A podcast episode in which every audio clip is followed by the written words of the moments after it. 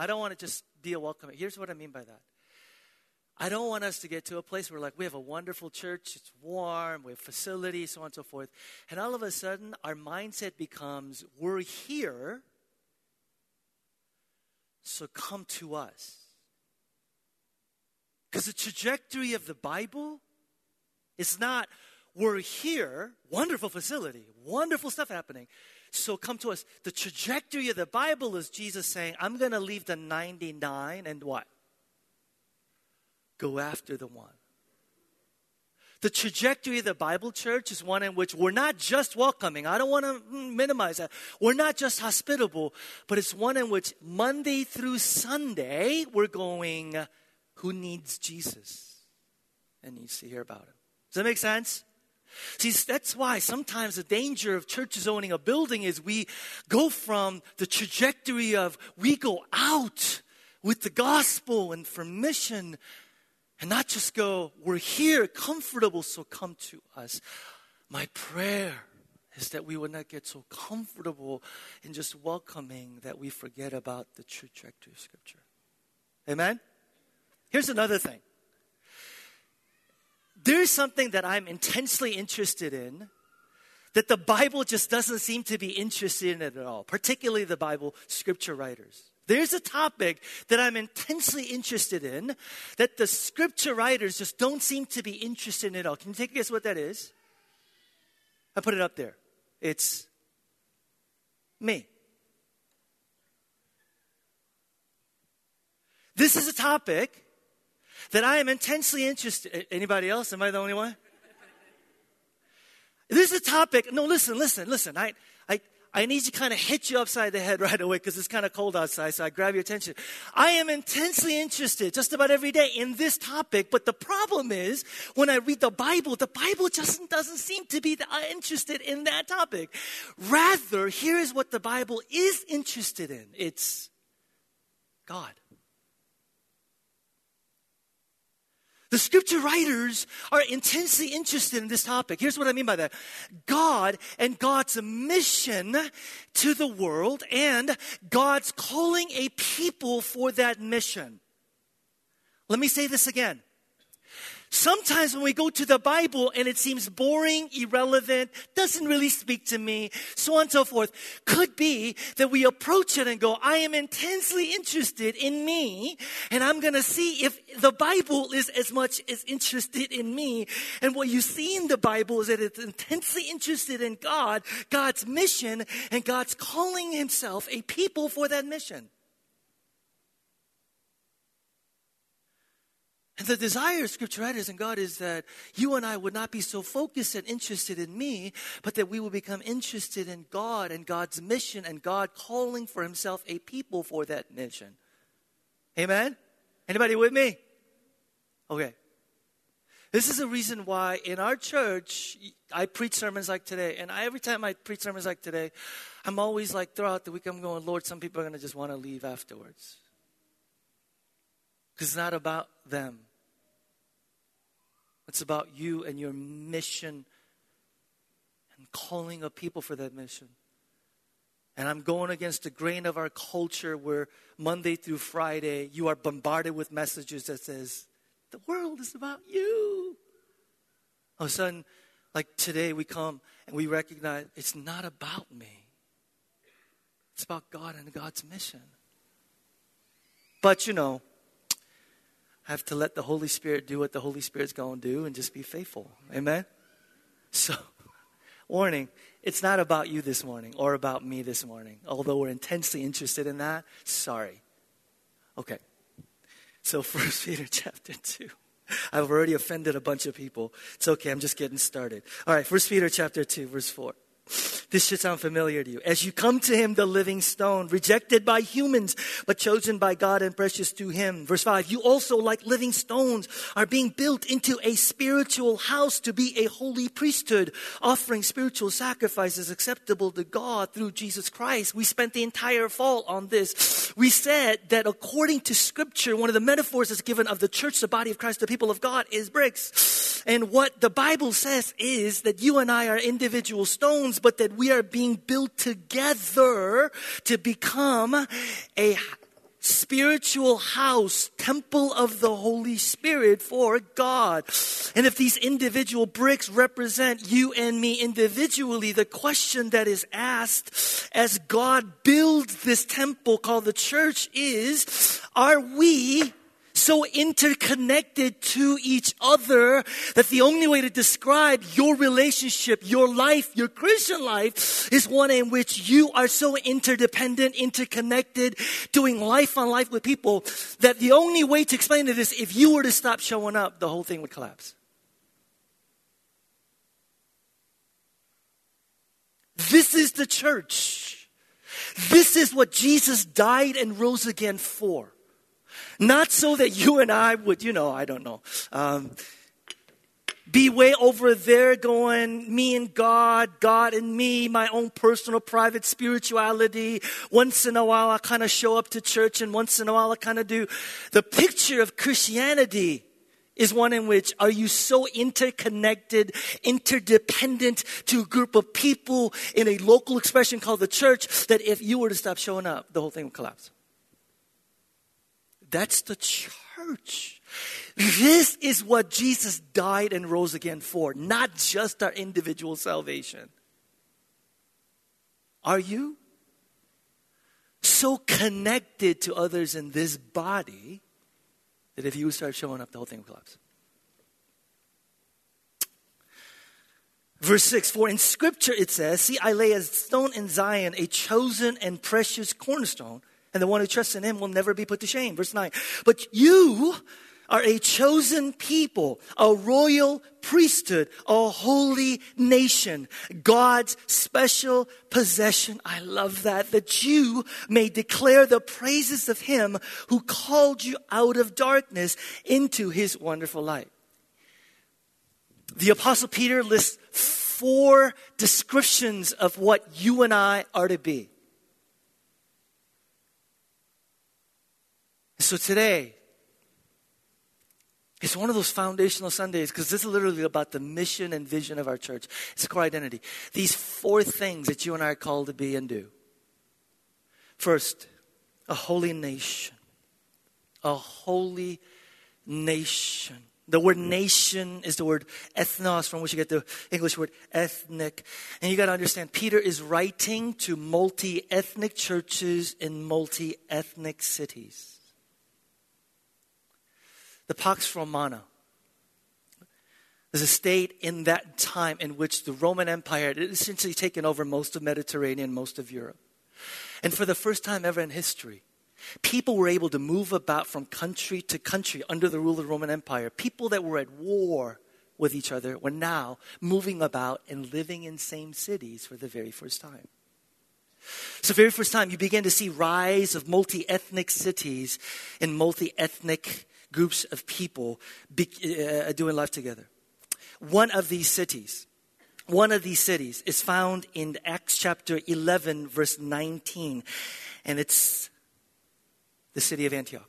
And if you've been coming to a new community for any amount of time, you know exactly where I'm going with this. Acts chapter 11, verse 19. Here's what we find. Now, those who had been scattered by the persecution in connection with Stephen traveled as far as Phoenicia, Cyprus, Antioch, telling the message only to Jews. Verse 20. But some of them, however, men from Cyrene and uh, Cyprus and Cyrene went to Antioch and began to speak to Greeks also, telling them the good news about the Lord Jesus. This is the first time that the gospel is brought to a big major city. The city of Antioch is the third largest city in the Roman Empire. It's the capital of Syria. And because of its location geographically, it was, it was 20 times larger than Jerusalem, far more dense, far more pluralistic, far more multi ethnic. They found all kinds of people groups living in the city of Antioch. The city of Antioch is built by this guy.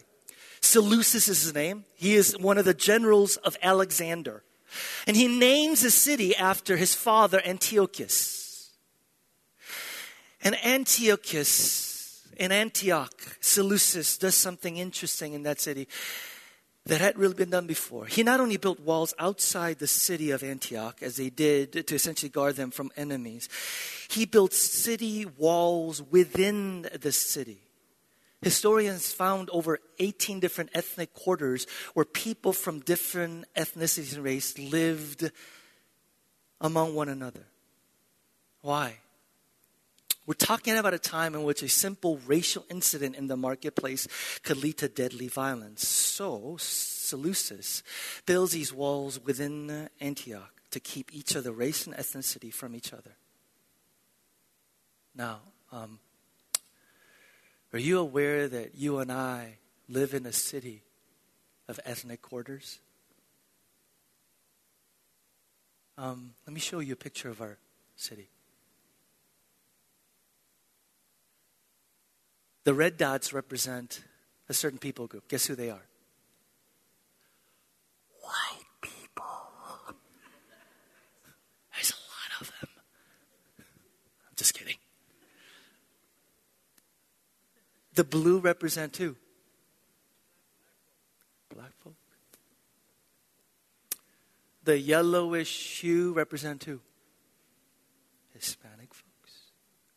And you can't really tell, but there's like slivers of green. It's like really concentrated in a place called Chinatown, and that's where all the Asian people are.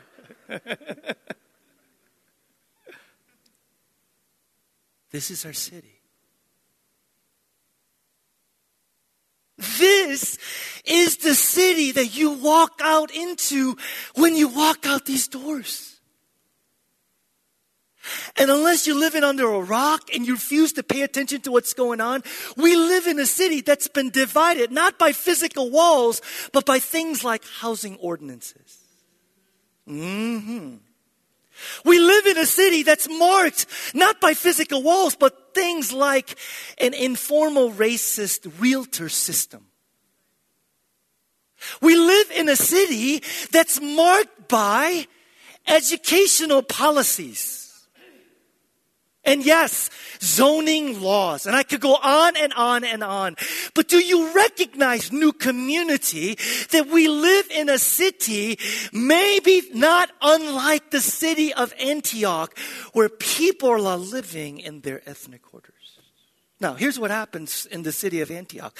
The gospel comes for the very first time, and something amazing happens. We pick it up in verse 21. The Lord's hand was with them, and a great number of people believed and turned to the Lord. Verse 22. News of this reached the ears of the church at Jerusalem, and they sent Barnabas to Antioch. Verse 23.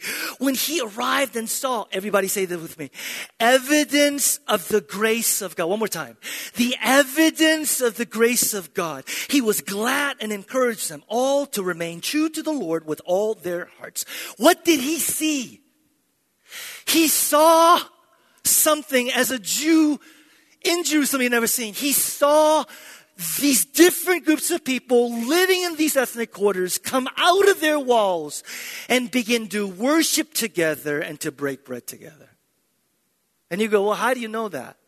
In Acts 13, just two chapters later, you find a list of leaders in the city of Antioch, the church in Antioch, and you find someone from Africa. You find someone from Egypt. You find a Greek. You find a Roman. And you find a Jew. You find in the leadership of Antioch cross section of Roman society. For the very first time, the Roman world stood in awe as they saw people who hated each other, who never interacted with each other, Jew, Gentile, slave free, rich, poor, male, female. They saw each other as family. And this is a time in which family, blood relations meant everything. And they're saying now we are a new family. Eating together, working together, raising kids together, marrying each other, bearing each other. The first Christians were derisively called the third race because their culture looked at them and said, um, they don't fit into that category. They don't fit into that category. What are you? And you need to listen to this. This kingdom community that broke down every social barrier in the Roman Empire wasn't just the result of the gospel, it became the reason why people believed. This wasn't just the result of conversion. They were converted, so they did this. It became the cause of conversion. People looked at that church and said, that is humanly impossible. There is no human program, ingenuity, social experiment that could cause that. That has to be something beyond what human beings can do. And they changed their world for Jesus. I have to ask is that happening here? Over the 13 years of our church history, I've had non Christians who will periodically come up to me and they'll say stuff like this. They'll be like, I'm not a Christian, but man, if there is a heaven, it would look something like this, Peter, new community. Because if there is a God, wouldn't he be the kind of God that would erase the dividing walls that human beings have put up?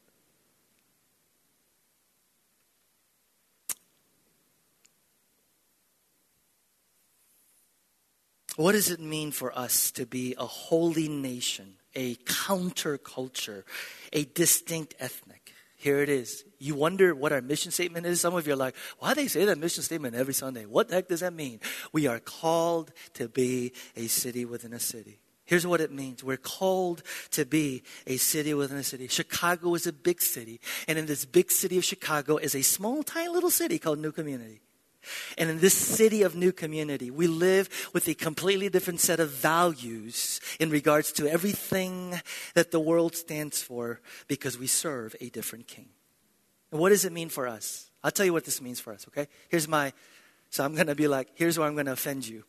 and then I'm going to, it starts with us looking like the city out there.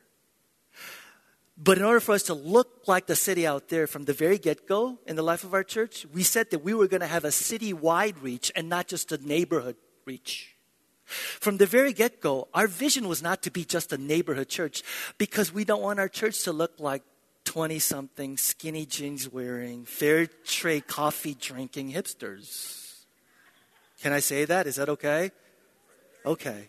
I already did. Okay. Well, I wear skinny jeans sometimes too, so, you know, I'm right there with you.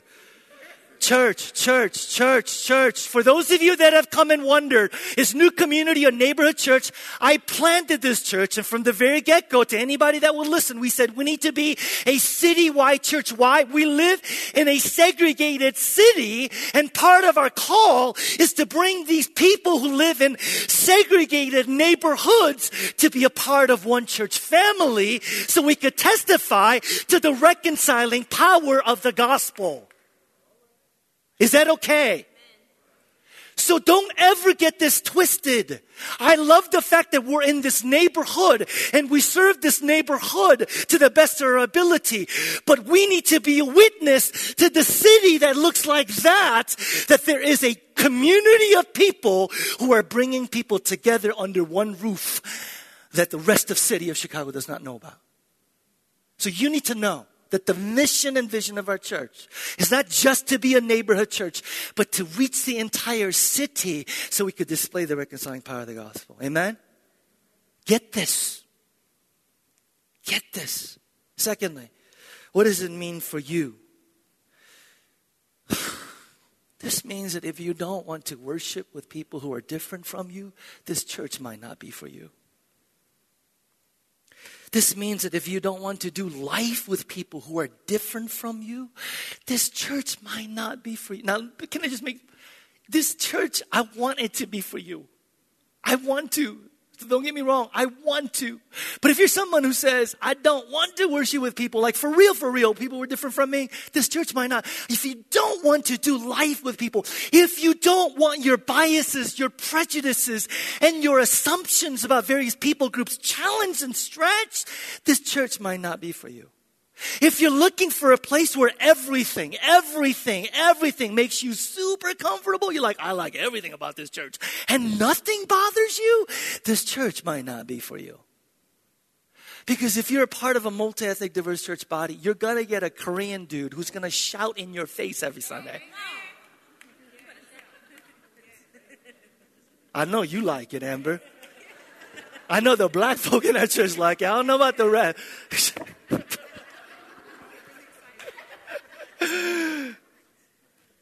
If you're sitting there going, oh, why is the worship like this? It may be because it doesn't sound like where you came from. Are you okay with that? You guys, oh. Please understand that when you walk through these doors, the fundamental, fundamental vision of our church says we are going to stretch, challenge, make you uncomfortable. And if you're not okay with that, this church might not be for you. The end goal, though, is that as we pursue genuine reconciliation, not just that we look like the city out there, under the rule of Christ, but as walls of fear, as walls of pride, as walls of self protection come down, the city out there can see the power of the gospel that reconciles not just sinful humanity to God, but sinful humanity to each other. Church, the people in this city need to see evidence of the grace of God. The, the city we live in need to see the evidence of the grace of God. This gospel that has power not just to bring heart changes, but social changes. And sometimes that means that we confess our sin of racism and prejudice and we embrace repentance that leads to true change. But we, we, we are in a city that desperately needs to see evidence of the grace of God.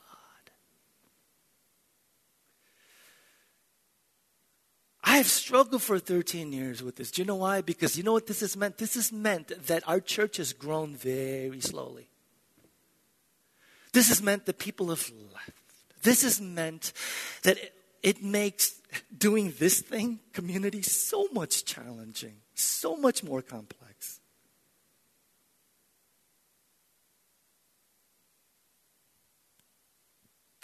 My question for you one, are you coming to church with people who look and act just like you?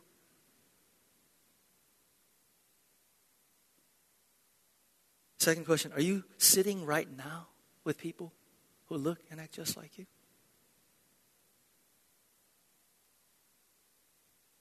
uncomfortable.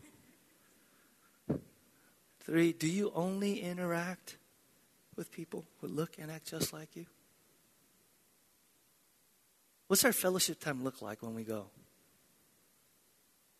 Sometimes, just for the sake of it, I want to go up to like a group of 10 Asian college kids that are like huddled together and go, Boo! I'm just kidding. Like, come on, guys! Go about. Come on. Come on. I just want to do that. I just want to do that. Fourth question Do words diverse, different, difficult describe your friendships? Fifth, are you regularly praying with anyone who doesn't look and act just like you? Next, do you seek out mentors of different race, ethnicity, and gender? Next question, do you regularly practice a spiritual discipline of forgiveness? Because if you are in for real, for real relationships, you're going to offend and you're going to need to forgive. Do you acknowledge that we live in a culture influenced by race and class? Do you speak up when others stereotype people of other race and class? And then I do have to ask this last question every single time we do this. Are you feeling prideful and arrogant on how well you did on this test?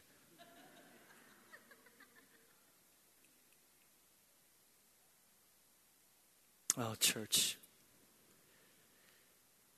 Let me put it this way if you want to fulfill the mission of this church, you need to ask God to give you love for people who are different from you. If you want to fulfill the mission of this church, you need to pray and ask God to give you love for people who are different from you. Holy nation. Secondly, royal priesthood. Royal priesthood. You guys realize royal priesthood is an oxymoron? Yo, with me? Royal priesthood is an oxymoron. Okay? Particularly in the nation of Israel, but other there were two very distinct roles. There were two very distinct roles. Okay? Here's what a priest did. A priest stood with his back to you, okay, on behalf of God. A priest is someone who stood his back to you on behalf of God. A priest in the nation of Israel was someone who took the alms so that he could look out for the poor. A priest was a health officer, if you will. Do you remember? Every time Jesus heals somebody, he says, What? Now that you're healed, go show yourself to the priest. The priests were the health officers. So the priests in the nation of Israel work with the poor, where the health officers work with the sick. So the priests, if you will, were people of sympathy and service. They stood on your behalf, representing before God. Sympathy and service. What does a king do? King doesn't turn with his back towards you. A turn, a king faces you with the sword in his hands. He says, Do it, or else. In the nation of Israel, priests and kings, and kings and priests were two totally different. And then Jesus comes along, and he says, um, I'm a royal priest. I'm a priestly king. Jesus comes along and he says, I have no place to lay my head. What kind of a king is this? Jesus comes along and he says, uh, I choose to not hobnob with the rich, famous, and so on and so forth, but to be with the least, the marginalized, the weakest of society. This king comes and he, listen to this, he wins our salvation by losing. He wins our salvation by losing. He comes to power by giving his power away, and he comes to wealth by giving all of his wealth away. This king comes along, and the climax of his career is not when he gets elected, but when he gets what? Crucified. And the rest of the world looks at him and says, What kind of a king is that? And Jesus says, Here's the kind of king that I am. In my kingdom, if you want to be first, you shall be what? He says, In my kingdom, it's those who mourn that they will find comfort. In my kingdom, he says, so this king comes and he says, I am a royal priest, a priestly king. And here's what I'm about. I am about turning the values of the world on its head. I am about completely reversing the value system of the world. And he says, listen to this. Anybody who wants to follow this king, you and I too shall embrace a completely upside down value system when it comes to power, money, status, significance. Did you hear that? This king comes and says, You want to follow me? He says, just as I embrace an upside down pattern for living, flip the script of the society on its head. You too shall do that. Well, so here's what it means, if I could just, one example. Richard Foster, a generation ago, said that the three perennial areas of ethics for Christians was power, money, and what would you guess the third one is? Say it. You can say it in church. Sex. oh, you weren't sure. It's power, money, and sex. And although I would love at this time to do all three, let me just do one. Let me just do one. Here's what it means for followers of Jesus, you and me, to embrace a priestly king and to embrace an upside down value system when it comes to power. I just gotta, I'm just gonna kind of vent two times during this. This is first of all. First of all, it's so discouraging to hear Christians talk during election season about how things will be different when we get into power. When are we ever going to learn that looking to political powers to solve the issues of our culture is short sighted?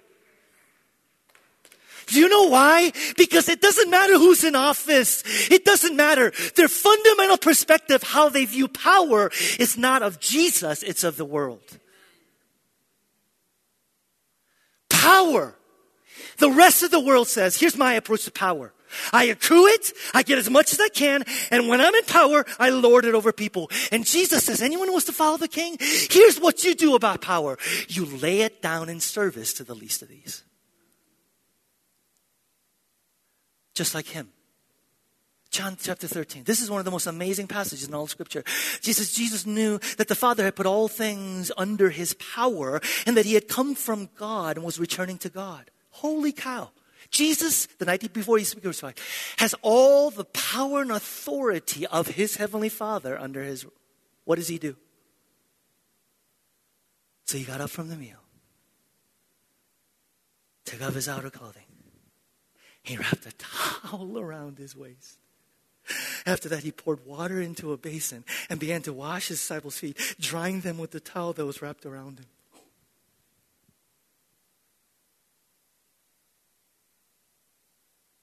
Kingdom person realizes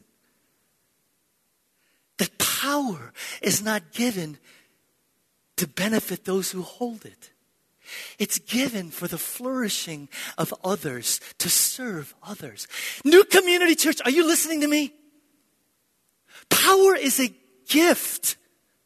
Power is a gift given by a giver who showed us ultimately what we do with that power. And it is to use it for the flourishing and service of others and not for ourselves. And because it's a gift, you are accountable to how you use it before God and before others.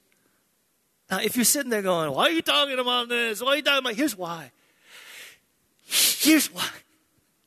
Power is not the opposite of servanthood, but servanthood, ensuring the flourishing of others, is the very purpose of power.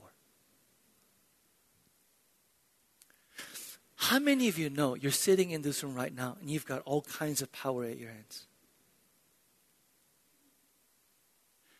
I am so nervous about preaching about this. Do you know why? This is new community. This is new community. What do I mean? We have a disproportionate number of people in our church who have power because of your race. You have power because of your educational background. You have power because of how much money you make. You have power because of the position in society. You have so much power in your hands. And what the city out there needs is not that you use that power to benefit you and to promote you or feel bad and feel guilty that you have that power, but your call as a follower of Jesus, my call as a follower of Jesus is to leverage what God has entrusted to us for the sake of others. Oh, church. Oh, church. You're 25. You're sitting there going, I've got no power. Do you realize how much power you have? Do you realize how much power you have? And what do you think being a Christian is in the workplace? You think being a Christian is studying a Bible study, praying for people, or bringing donuts to work so that people can what is a Christian? That is wherever you are with the power that you have, you say, this is a gift that's been entrusted to me. This is a gift that's been given to me. And God's call on my life is to use this for the most vulnerable, for the weakest in our culture and society, and not for myself. So I don't feel guilty about the fact that God has given it to me. I don't feel bad about the fact that it's here. And I don't lord it over people with it. I use it. I use it. I use it for the sake of others. And in our culture, that means the poor. That means the elderly. That means the sick. That means the refugees, the dispossessed and the displaced. And in our culture right now, in our racial climate, here's the question. What are you doing to leverage the power you have to speak up and speak against the fear mongering, the race baiting, and the racial injustice we see in our culture? What are you doing? What are you doing about all the power that's been entrusted to you and to me? The church is called to be a community of royal priests. That means we say, I have been given this as a gift. How am I using it and leveraging it for the sake of justice? Give me like two minutes. Two minutes just to get really, really personal with you and me. I have felt for years, and I'm convinced even more so, that working for justice in our culture requires consciences that are sensitive to the problem. But I'm realizing after 13 years of preaching this, your conscience is not going to be made more sensitive because you learn more information. Your consciences become sensitive when your affections are engaged. And the only way your affections are engaged is if you get to know people. Because here's the truth that I found when you care about the people, you care about the situations they're in. When you care about the people. Because how do you empathize with someone when you have no idea what their story is?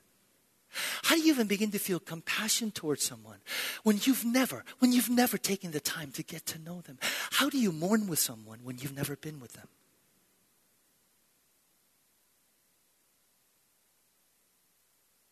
Could this be why our church, and I need to say this, and some of you might hate me for, I need to say this.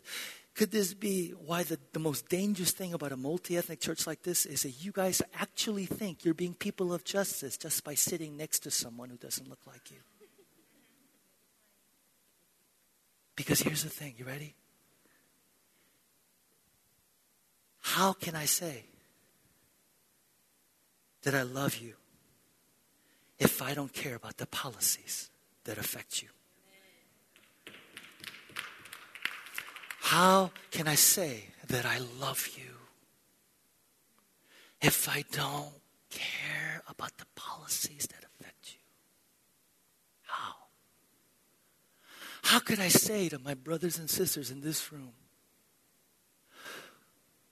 policies and laws that have, how could I possibly say to Amber, I love you if I don't even know and not even aware of systems laws, policies that are affecting her and her family. How?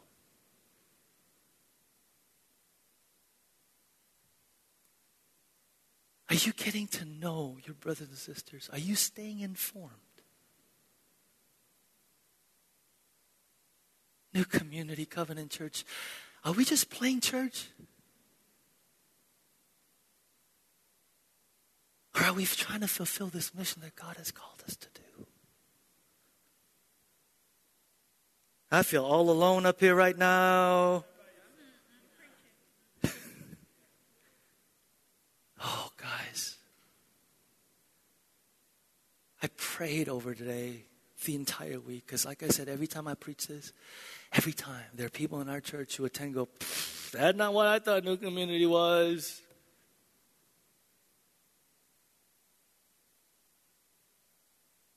I'd rather change the city, though, with 10 people who are committed to the mission of the church than a thousand people who will just casually attend.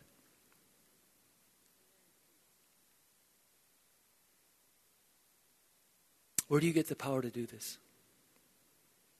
Where do you get the power to do this? Say it. Where do you get the power to do this? Jesus. And this is why you like the community. Because I don't go, so go out there and do it! To which many of us are like, I am just guilty, feeling guilty.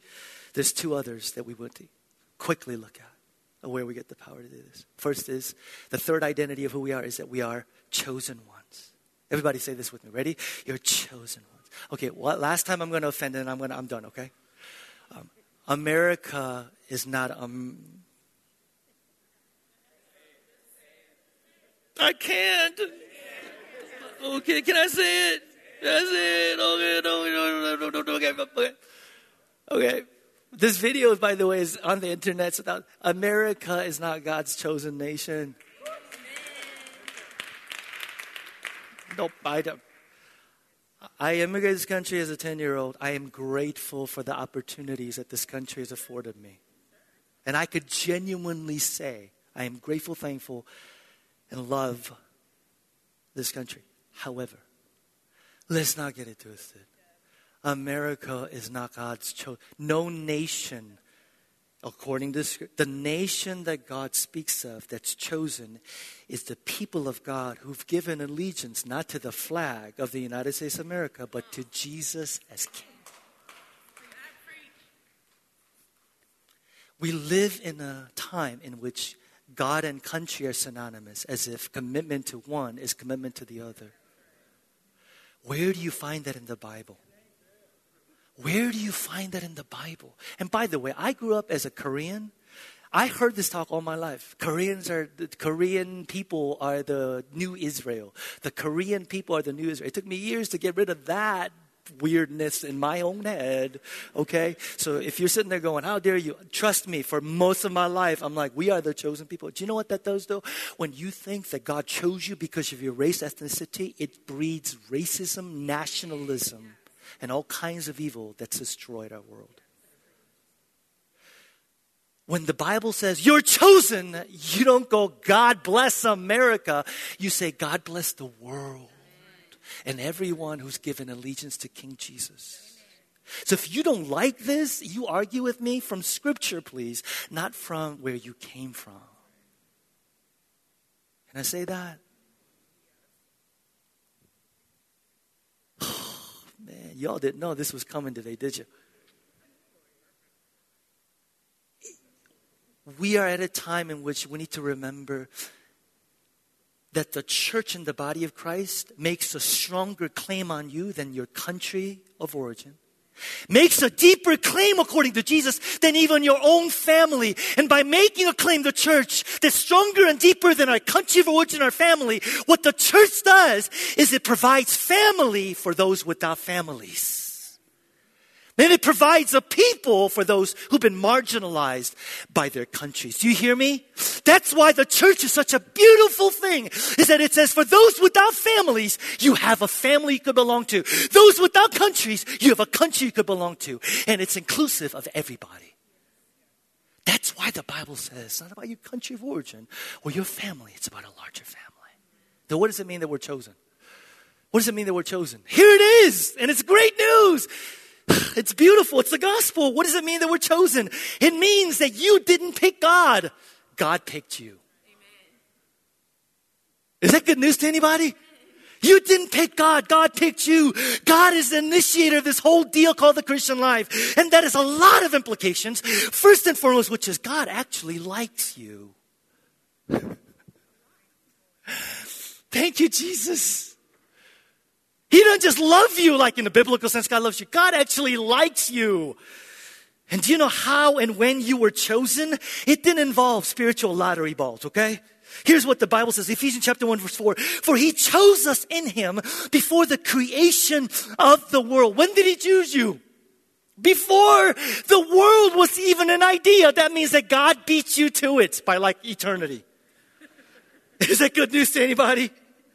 Verse 5, He predestined us for adoption to sonship through Jesus Christ in accordance with His pleasure and will. He predestined you and me for adoption.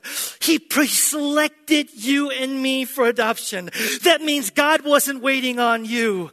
God came to you and said, I pick you. I choose you. I love you. I like you. I want to do something with your life. God selected you before your mother and father even met. Chew on that. And this is so powerful because you and I will walk out those doors and we're desperately getting people to choose us. I want him to choose me. I want her to choose me. I want work to choose me. And we get so, he diselected me. He unfriended me. Boo hoo. We just, and we have the creator of the universe who holds the universe in his hands and saying, I chose you. I picked you. I like you. I want to do something with you. Is that good news? That hasn't hit you yet. That's why y'all sitting there going, yeah. But if the truth of that hits you, do you know what it will do? You will sit there and go, even when I wasn't pursuing God, He was pursuing me. Even when, pursuing. I was doing the opposite. I was running as fast as I can the other way when by the power of the Holy Spirit, He opened my heart and said, child, I want to do something with you. I love you. I died for you. Is that good news? That's what the Bible says happened to you and me. We are chosen. Good God. We are chosen by the creator of the universe, not because of anything we've done, not because of our race, culture, ethnicity, but simply out of grace. Sheer grace. And if you understand this, this completely reshapes your fundamental identity. Completely reshapes your fundamental identity. You, I can't tell you how often in the life of this church, I'm almost done. I meet people who come from small towns where they lived in a Christian bubble and they're going through a faith crisis. Do you know why? Because they'll come to me and go, Pastor Peter, I'm a student at da da da. And they'll say, you know what? I'm meeting Muslims and Buddhists and atheists and agnostics who are kinder and gentler and just better people than Christians I know back home. How is that even possible? And I say, Well, I think on that doctrine test you took, you know, you got the theology part right when the question was, Are you saved by grace and grace alone? Yes, check. But you're really living your life as a self righteous Pharisee. Because deep down inside, you don't think you're saved because of grace. You think you're saved because you're good. So when you meet people of different race, faith, ethnicity, people who don't believe what you believe, and you're shocked by, oh my gosh, how are they better people? Oh, I know. It's because I was chosen, not because I was good. If you don't get that, let me tell you why this is so important for what we're talking about today. If you don't get that, let me just ask you. If you say, I am chosen because I'm good, I'm kind, I'm generous, how will you treat people you meet who are not good, who are not kind, who are not generous? If you go, I am chosen because of my culture and my race, how will you treat people who are not of your culture, of your race? You're going to disdain them. You're going to exclude them. You might even exploit them.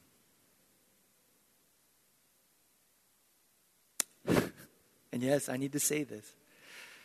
If your identity is based on your politics, I'm a conservative, I'm a liberal, you know what you're going to do? First of all, you're going to live in an echo chamber where you only hang out with people who believe what you believe. And then when you look at people who disagree with you, you go, You're so stupid.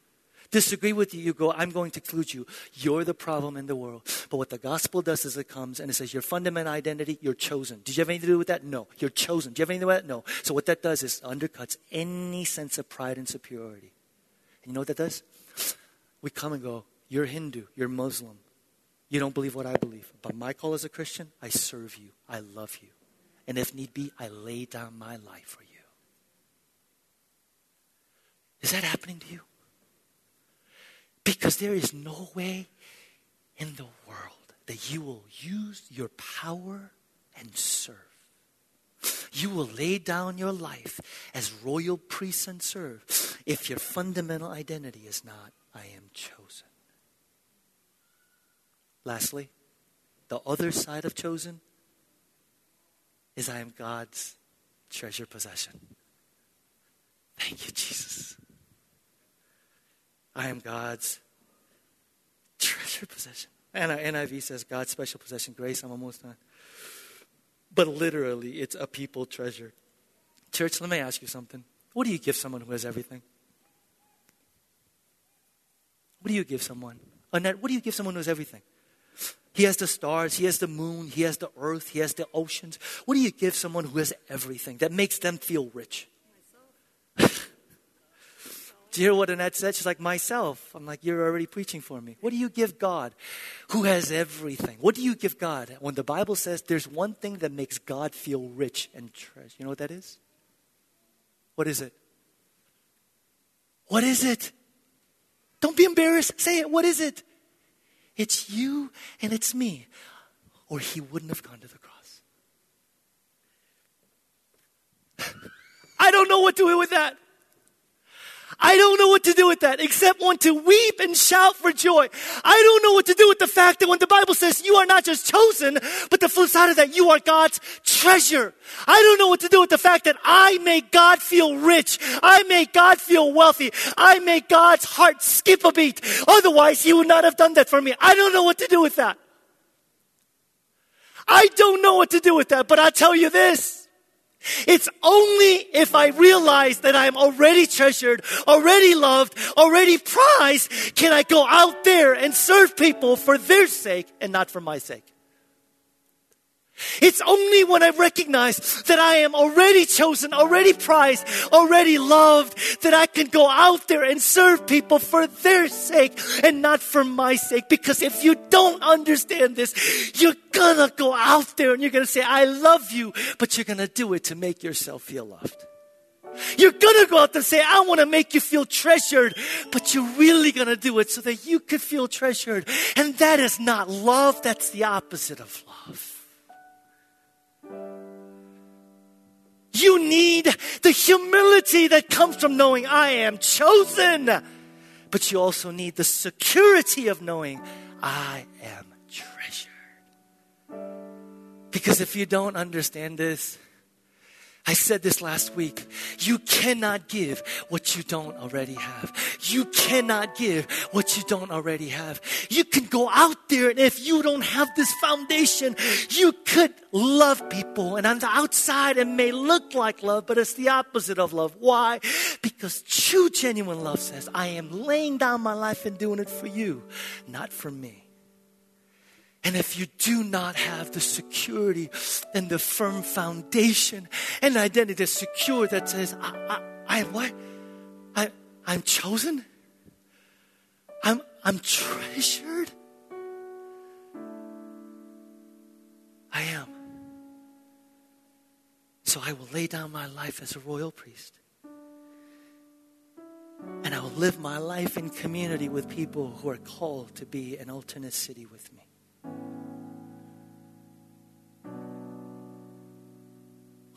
Nation, a royal priesthood, chosen people,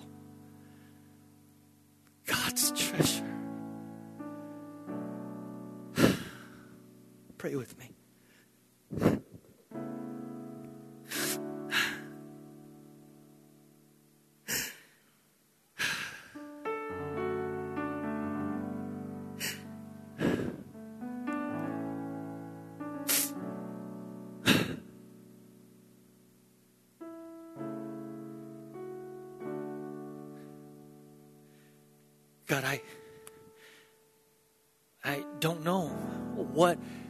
Else to do but just to stand in awe and say, Thank you.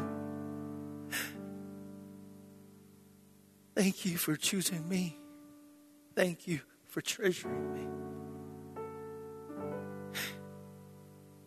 There's nothing, there's nothing that I did to deserve any of this, any of this, but by sheer grace and mercy you came calling in my life and said, I choose you. I love you.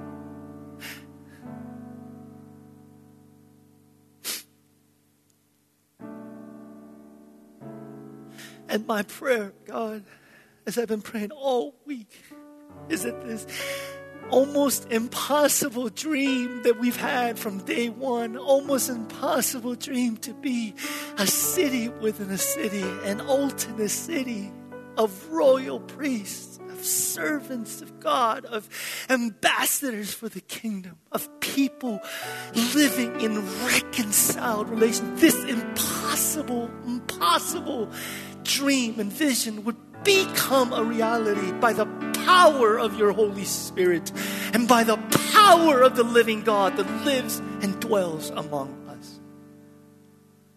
And God, I'm going to I'm going to give my life and die giving my life for your call upon our church and for every single one of us.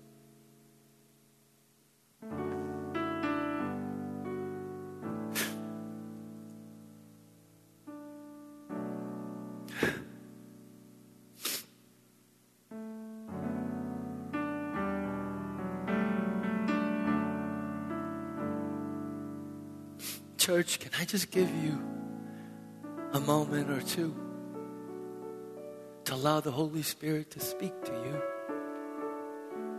And then I'm going to ask the ushers and greeters, and I'm going to give our tithes and offering, and we're going to proclaim the salvation of our God. But man, as you're sitting there, can you please be rigorously honest about where you are, not just in your own personal life, but as a part of this church and our mission?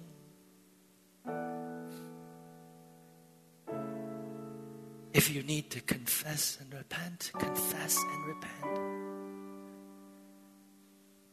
If you are overfilled with gratitude and praise, give Him gratitude and praise.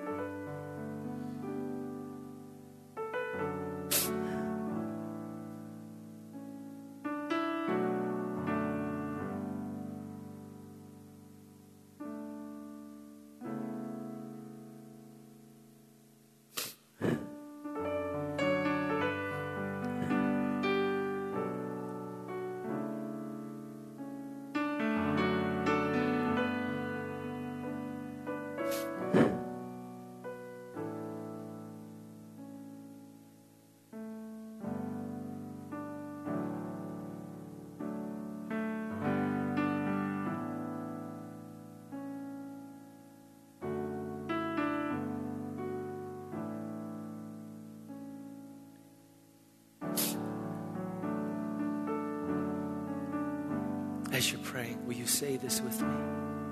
I am chosen. Come on, say it. I am chosen. I am treasured. Say it again. I am chosen.